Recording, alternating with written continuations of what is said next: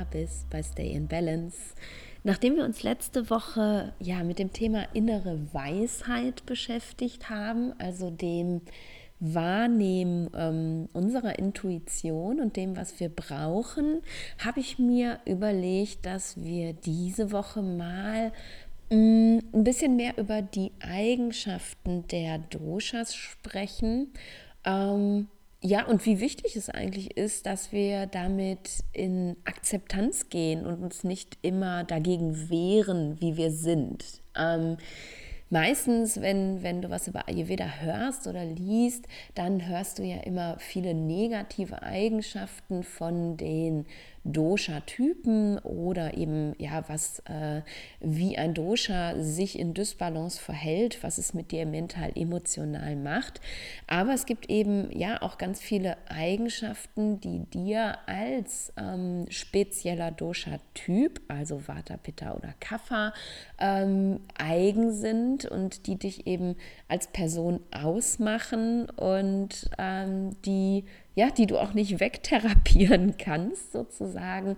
Und da ist es eben ganz, ganz wichtig, einfach, ja, das zu akzeptieren, wie man ist und eben nicht zu versuchen, jemand anderes zu sein. Denn in dem Moment, wo du krampfhaft versuchst, ein, ein anderer Mensch zu sein, damit du ja anderen besser gefällst oder auch dir besser gefällst, ähm, bringst du dich damit auch wieder in Disbalance. Und wenn du deine Wahrheit, deine Natur lernst zu leben, hilft dir das eben auch in deiner Balance zu bleiben, zusammen mit deiner inneren Weisheit, denn dann weißt du eben auch ganz genau, was du brauchst.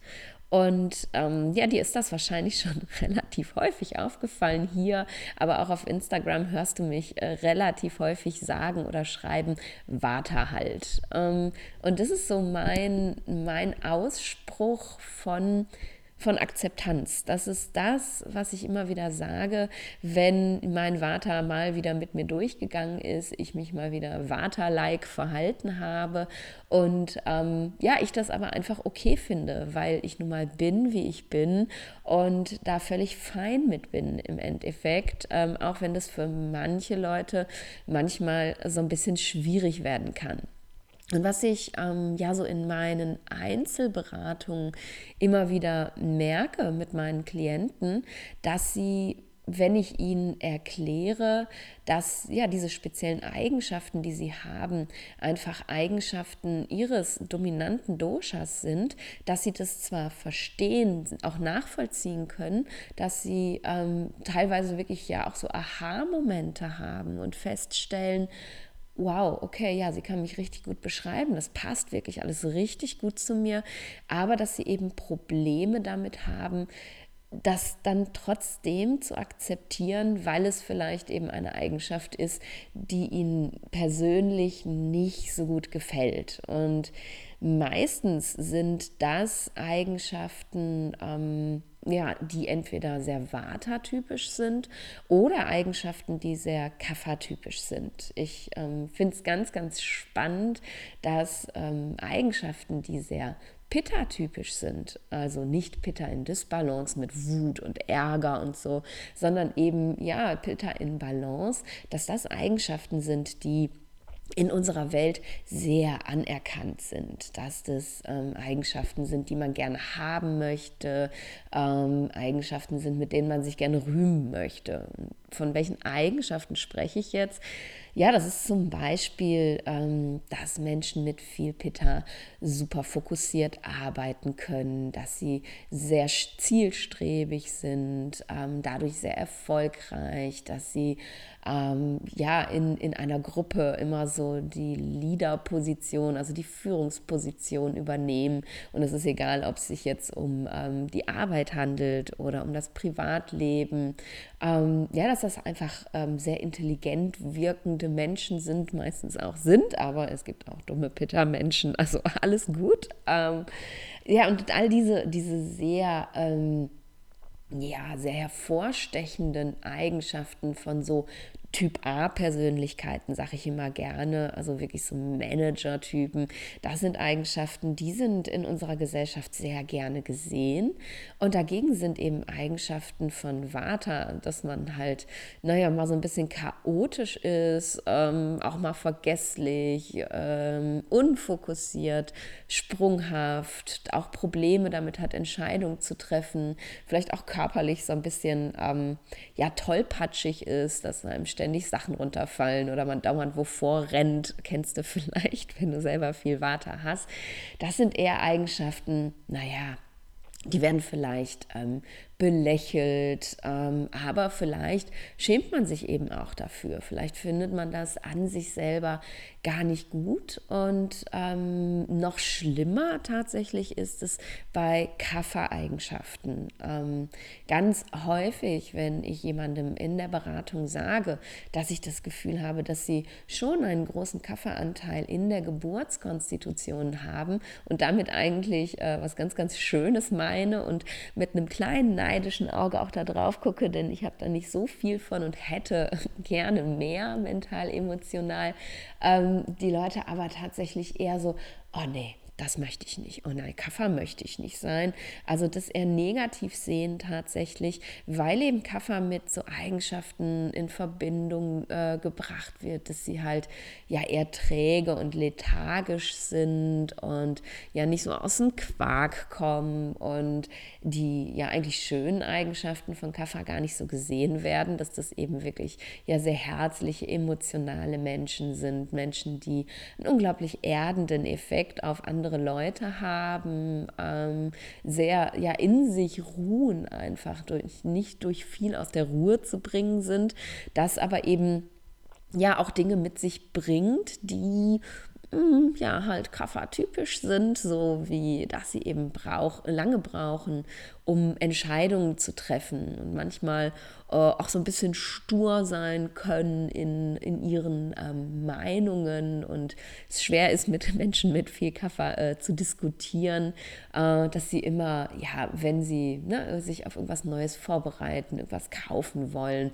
was Neues beginnen wollen, ewig brauchen, um in den Quark zu kommen, alles immer mehrfach prüfen müssen, ob das jetzt gut ist oder nicht und noch eine Bewertung lesen und ganz sicher sein ähm, und dass sie eben auch so, ja, so People-Pleaser sind dass sie es eben ganz, ganz wichtig finden, dass sich halt alle um sie herum wohlfühlen, was für die Leute um sie herum natürlich sehr, sehr schön ist, aber was bei äh, Menschen mit viel Kaffer eben auch dazu führt, dass sie sich gerne selbst mal vergessen, um es anderen Leuten recht zu machen. Und ja, eben diese Eigenschaften, also der Vata-Chaot oder ja, der, der Kaffertyp, der einfach etwas länger braucht, um aus dem Quark zu kommen, das sind Eigenschaften, die finden wir hier, naja, nicht gern gesehen vielleicht. Und ich möchte heute dich einfach so ein, so ein kleines bisschen ähm, motivieren und inspirieren, eben da mal genauer hinzuschauen bei dir, zum einen, was sind denn deine ganz speziellen Eigenschaften? Also was ist ganz, ganz typisch für, für dich persönlich, für dein Verhalten? Und ähm, dann zu schauen, sind die denn wirklich eigentlich so schlecht, diese Eigenschaften? Musst du dir das äh, jetzt wirklich abgewöhnen? Oder kannst du tatsächlich auch, ähm, so wie ich, einfach sagen, warte halt, Pitter halt, Kaffer halt und da fein mit sein. Mm. Aber wie funktioniert das jetzt? Ne? Man kann ja, natürlich kannst du jetzt einen Dosha-Test machen im Internet und kannst mal rausfinden, ähm, welches Dosha du bist. Ähm, wenn du mich schon länger kennst, weißt du, dass ich von diesen Tests mal so überhaupt gar nichts halte und dass ich auch nicht denke, dass man damit wirklich bestimmen kann, wer man ist. Aber wenn du dich schon so ein bisschen länger mit Ayurveda beschäftigst, mir schon so ein bisschen länger zuhörst, dann hast du vielleicht zumindest schon mal so eine Grundidee, ähm, wo die Reise denn bei dir hingeht.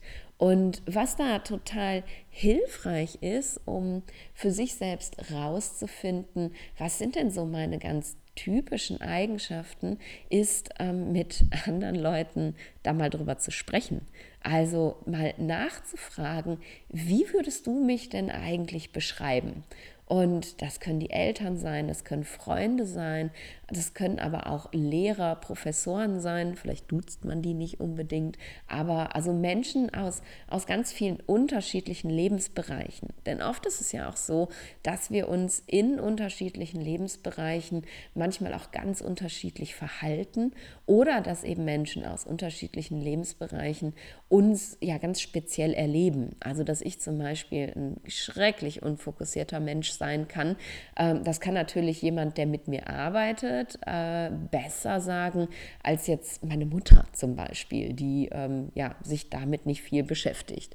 Also überleg dir doch mal Menschen in deinem Umfeld, die ähm, ja, dich einigermaßen gut kennen oder schon viele Möglichkeiten hatten, dich zu beobachten und befrag die einfach mal, ohne irgendeine Vorgabe zu geben, das ist jetzt äh, Vata Pitta Kapha und das sind jetzt diese speziellen Eigenschaften, also alle die, die ich jetzt gerade aufgezählt habe, ähm, befrag sie einfach mal, wie sie dich beschreiben würden. Dass sie einfach mal Adjektive eben wie chaotisch, vergesslich, ähm, engstirnig, ungeduldig äh, oder stur oder so wählen sollen, um dich zu beschreiben und ganz wichtig ist, wenn du das tust, dass du diesen Menschen aber vorher sagst, egal was du jetzt sagst, ähm, ich bin dir da nicht böse für. Alles, was, ich dir, was du mir sagen wirst, werde ich ganz neutral aufnehmen und ganz neutral eben ja für mich sozusagen ähm,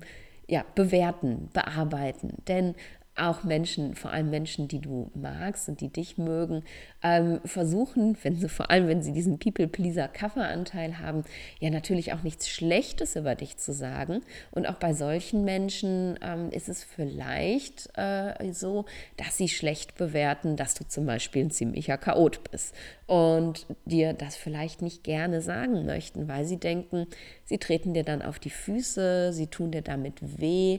Also mach ähm, wirklich ein Commitment vorher mit den Leuten, die du befragst und ähm, sag ihnen, egal was du mir sagst, ich bin nicht böse. Und dann machst du einfach eine Sammlung all dieser Worte, all dieser Adjektive, die du über dich bekommen hast und schaust dir eben an, was ist da der dominierende Anteil? Ist es eher so was Luftiges ähm, wie bei Vata? Ist es eher was Feuriges wie bei Pitta oder eher so was Geerdetes wie bei Kapha? Und da ja, kannst du eigentlich aus diesen ganzen Adjektiven das relativ gut einordnen. Ich finde, jedes Adjektiv kann man in eine dieser drei Kategorien einordnen. Und dann schaust du einfach wirklich, was haben andere Leute gesagt über dich. Und dann weißt du tatsächlich auch, okay, was bin ich jetzt für ein mental-emotionaler Typ? Und dann überlegst du dir wirklich für jedes einzelne dieser Adjektive, wie finde ich das eigentlich? Also wirklich dir ähm, wirklich Zeit nehmen und, und das Adjektiv gerne auch einmal laut vorlesen und dann da reinspüren und spüren, was löst das in mir aus. Finde ich das schön, dass mich einer chaotisch genannt hat? Oder finde ich das vielleicht total schrecklich? Ähm, nervt mich das oder macht mich das vielleicht sogar sauer? Es ist völlig okay, dass du jede dieser Emotionen spürst. Es ist überhaupt gar nicht schlimm, denn sie, sie zeigen dir im Endeffekt ja nur, was du für, für eine Prägung von der Gesellschaft bekommen hast. Und ähm, ja, ab, äh, also sie können dir einfach sagen, bist du in der Lage, deine ganz speziellen Eigenschaften anzunehmen oder darfst du da eben noch dran arbeiten? Und dann schreib dir wirklich ähm, jede dieser Emotionen, die aufgekommen ist, einmal neben dein Adjektiv. Schreib dir auch gerne auf, was du körperlich gespürt hast, als du dich mit diesem Adjektiv verbunden hast, um wirklich einmal so ein richtiges Gefühl dafür zu bekommen.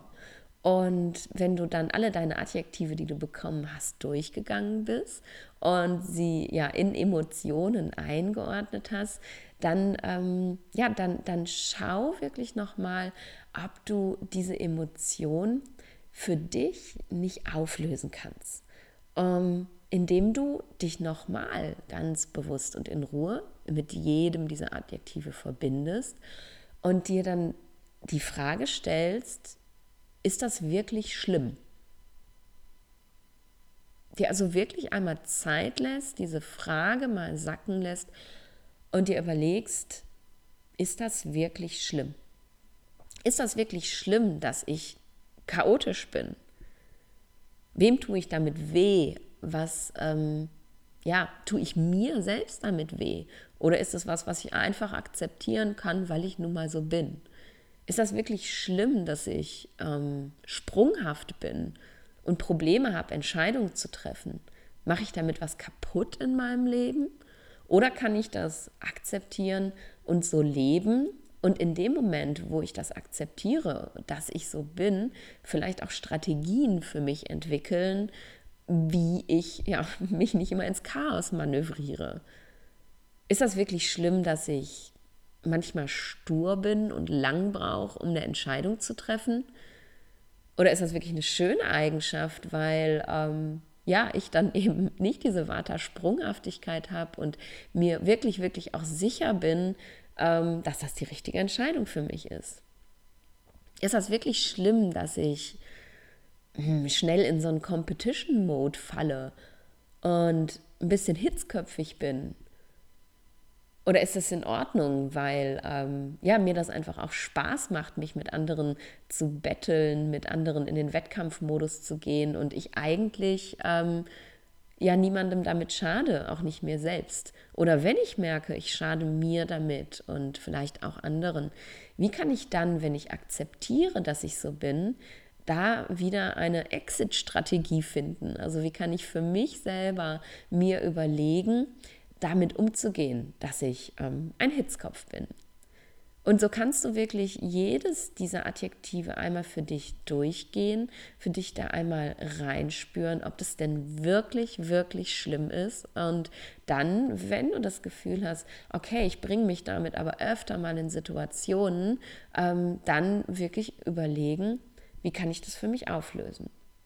Ich weiß zum Beispiel, also ich kann ja meistens nur von mir reden und von dem Vater, was mich mental, emotional so oft leitet. Ähm, ich, ich weiß zum Beispiel, gerade bei diesen Dingen mit chaotisch, vergesslich, unfokussiert, sprunghaft, ähm, dass ich Menschen um mich herum brauche, ähm, auf die ich mich verlassen kann, wo ich weiß, die geben mir Struktur. Mm, meine, meine liebe Assistentin Michaela zum Beispiel ähm, ist wahnsinnig gut da drin, hallo Michaela, mir Struktur zu geben. Sie äh, ja, kriegt es einfach immer wieder super hin, dass ich, wenn ich gerade mal so voll in meine Vata-Rolle gerutscht bin, dann trotzdem aber wieder dahin zurückfinde, dass ich ja auch noch ein Business zu leiten habe und Dinge äh, zu entscheiden habe. Und ähm, ja, sie, sie schafft es einfach immer wieder. Und das ist ähm, das ist nicht so, dass sie das stresst, sondern das ist ihre, ihre USP. Sie, sie kann das einfach wahnsinnig gut. Ähm, es ist, das ist ganz natürlich für sie, das kommt natürlich aus ihr heraus und sie macht das wahnsinnig gut, ohne dass wir, ich hoffe, Michaela, ich lüge jetzt nicht, aber ohne dass wir beide uns dabei auf die Nerven gehen. Ich bin ihr überhaupt nicht böse, wenn sie mal wieder versucht, Struktur in mein Vata-Chaos zu bringen und sie ist auch überhaupt nicht angenervt, ähm, ja, dass das manchmal ein bisschen schwierig ist, mich zu strukturieren, weil wir einfach auf der Ebene sehr, sehr gut zusammenpassen. Und auch in meinem Privatleben ähm, habe ich viele Menschen, die eben ja gegensätzliche Qualitäten haben ähm, und mich extrem gut verstehen, die halt schon lange in meinem Leben sind und einfach wahnsinnig gut da drin sind, mir genau das zu geben, was ich brauche, wenn mir das Vata-Chaos wieder um die Ohren fliegt. Ich habe Menschen, also viele Menschen mit einem großen Kafferanteil ähm, in meinem Leben, die, die mich total erden, wo ich ganz genau weiß, ähm, wenn, wenn jetzt gerade wieder alles schlimm ist beim Vata, dass ich anrufen kann, dass ich einfach ähm, ja, mir da mein Portionchen Erdung abholen kann. Und das ist eben ähm, ganz, ganz wichtig, wenn du deine persönlichen Eigenschaften identifiziert hast, dann eben auch zu wissen, wie kann ich damit umgehen, wenn es zu viel wird und wie kann ich das auflösen. Und ja, es sind manchmal ähm, sind es auch Dinge, die du, die du in deinem Alltag so selbst kreierst, ohne auf andere Menschen angewiesen zu sein. Ich bin zum Beispiel, habe ich vielleicht auch schon mal erzählt, ähm, ein, ein Mensch, der unfassbar viel Struktur im Außen kreiert. Also ich habe ähm, sicherlich einen Putzfimmel. Ähm, bei mir muss immer alles ordentlich sein. Alles, was ich benutzt habe, kommt immer sofort zurück an den Platz, wo ich es hergeholt habe. Und ich werde wirklich, ich sage immer gerne, ich bin monkig. Ich werde rappelig, wenn, wenn das eben nicht so ist. Und das liegt jetzt gar nicht daran, dass ich super viel Pitta habe oder auch Kaffer, das wäre halt typisch dafür, sondern das liegt daran, dass ich mir das angewöhnt habe, um Struktur im Außen zu schaffen, an der sich mein Chaos im Innen festhalten kann, ähm, um mir eine Erleichterung zu geben, wenn ich mal wieder völlig durch die Decke bin, ähm, ganz genau zu wissen, hey, aber es ist alles gut hier im Außen, ich weiß, wo alles liegt, ich muss nichts suchen, ich verbreite kein Chaos. Ähm, und das sind eben tatsächlich Sachen, die dich dann auch unterstützen bei deinen persönlichen Eigenschaften. Und bei, bei Pitta kann das eben ja was ganz anderes sein, dass du vielleicht, wenn du merkst, deine persönlichen Eigenschaften bringen dich manchmal auch eben äh, ja, in die Bredouille, dass du eben versuchst, mehr Leichtigkeit irgendwo in dein Umfeld einzubauen, dass du dir Gewohnheiten, Gewohnheiten angewöhnst. Das macht sehr viel Sinn, das zu sagen, aber ist egal, du weißt, was ich meine, dass du dir Dinge angewöhnst, die ähm, dich eben dann aus diesem ähm, diesen, diesen engstirnigen äh, Scheuklappen rausholen, dass du Routinen für dich hast, die, ähm, die dich auflockern. Eine Playlist mit Musik, die dir Spaß macht, die du zwischendurch einfach mal spielen kannst, um da so ein bisschen den Bums rauszunehmen. Oder eben ja auch irgendwelche äh, Vata-Freunde hast, die du wahnsinnig lustig findest ähm, und äh, wo du einfach mal drüber lachen kannst oder dir ja Dinge suchst, die, die du gut findest. Äh, manche Leute lachen sich über Katzen oder Hundevideos kaputt ist jetzt nicht so meins. Aber ja, überleg mal, was, was macht dir Freude, was bringt dich zum Lachen, was bringt dich aus dieser Engstirnigkeit raus und bau das regelmäßig eben für dich ein oder nutzt das als Exit-Strategie, wenn es dir halt gerade zu intensiv wird. Und ja, auch für Kaffer ist es eben, ähm, wenn du so in dieser, dieser Sturheit und dieser Slogginess äh, im Englischen, also dieser ja, Lethargie, also diesem ja, ich brauche einfach so ein bisschen, um in den Quark zu kommen, so drin hängst, ähm, dass du dann eben nicht ja, resignierst und sagst, oh, so bin ich halt, ich komme da nicht raus, sondern dir denkst, okay, Kaffer halt. Ich habe aber meine Toolbox, in die ich reingreifen kann, ähm, die mich dann unterstützt. Ich habe eine Freundin oder einen Freund, den ich anrufen kann, wo ich äh, mir, mir einen kleinen Arschtritt abholen kann, wenn ich mal wieder nicht vorankomme. Ich habe ähm, keine Ahnung, ätherische Öle, die mich unterstützen, die mir ähm, ja so ein bisschen Leichtigkeit geben. Zitrusöle sind da zum Beispiel total toll, die so nach Sommer riechen, so äh, Wild Orange oder so, ist super, super toll, um so Leichtigkeit ins Leben zu bringen. Ähm, ja, wie kannst du ein bisschen mehr Feuer integrieren? Kannst du dir vielleicht so ein Mini 5 Minuten Workout zusammenstellen, wo du einfach wirklich nur ähm, einfach mal so ein bisschen Bewegung in dieses Unbewegte reinbringst und mit dieser Energie dann tatsächlich ähm, ja deine wunderschönen persönlichen Qualitäten, die dich aber manchmal vielleicht ein bisschen ausbremsen, ähm, ja, so ein bisschen auflösen kannst. Ja, ich glaube, das war es irgendwie, was ich dir erzählen wollte. Mmh ich finde es halt ganz, ganz wichtig, und das wollte ich eigentlich mit dieser Folge bewirken, dass wir ähm, im Ayurveda nicht immer nur sehen, Dysbalance, Dysbalance, Dysbalance. Äh, wir müssen was reduzieren, wir müssen was behandeln, es ist etwas nicht gut, sondern dass wir eben auch fein sein können mit den Sachen, die sind und ähm, ja, diese Sachen einfach auch mal hart feiern können und uns darüber freuen können, dass wir so sind, wie wir sind. Und wenn es dann zu viel wird, einfach wissen, naja, was kann ich dann tun, um da wieder rauszukommen. Ich hoffe, das hat dich inspiriert. Ähm, ich würde mich freuen, wenn du äh, mir einen Kommentar auf iTunes da lässt und ja, mir schreibst, ähm, ob das für dich eine Inspiration gewesen ist. Und wenn du mir auf Instagram folgst, dann lass mir doch auch unter dem Post zu diesem, äh, zum Podcast einfach mal da, äh, was du denn bist. Bist du Vata halt, Pitta halt oder eher Kaffer halt? Und wenn du Tipps hast, wie du aus deinem äh, Dosha halt wieder rauskommst, ähm, dann teil die doch auch super gerne mit der Community, denn hey, ich habe auch nicht die Weisheit mit Löffeln gefressen. Ähm, vielleicht hast du super gute in, in, in Ideen, ähm, wie du eben dann aus deinem Vata, Pitta oder Kapha halt rauskommst, wenn es dann doch mal zu viel wird und die anderen freuen sich darüber. Jetzt danke ich dir, dass du diese Woche wieder hier warst und dass du ja so treu bist und immer wieder einschaltest und mir zuhörst. Und ähm, ja, ich würde sagen, wir hören uns nächste Woche wieder. Und bis dahin, stay in balance.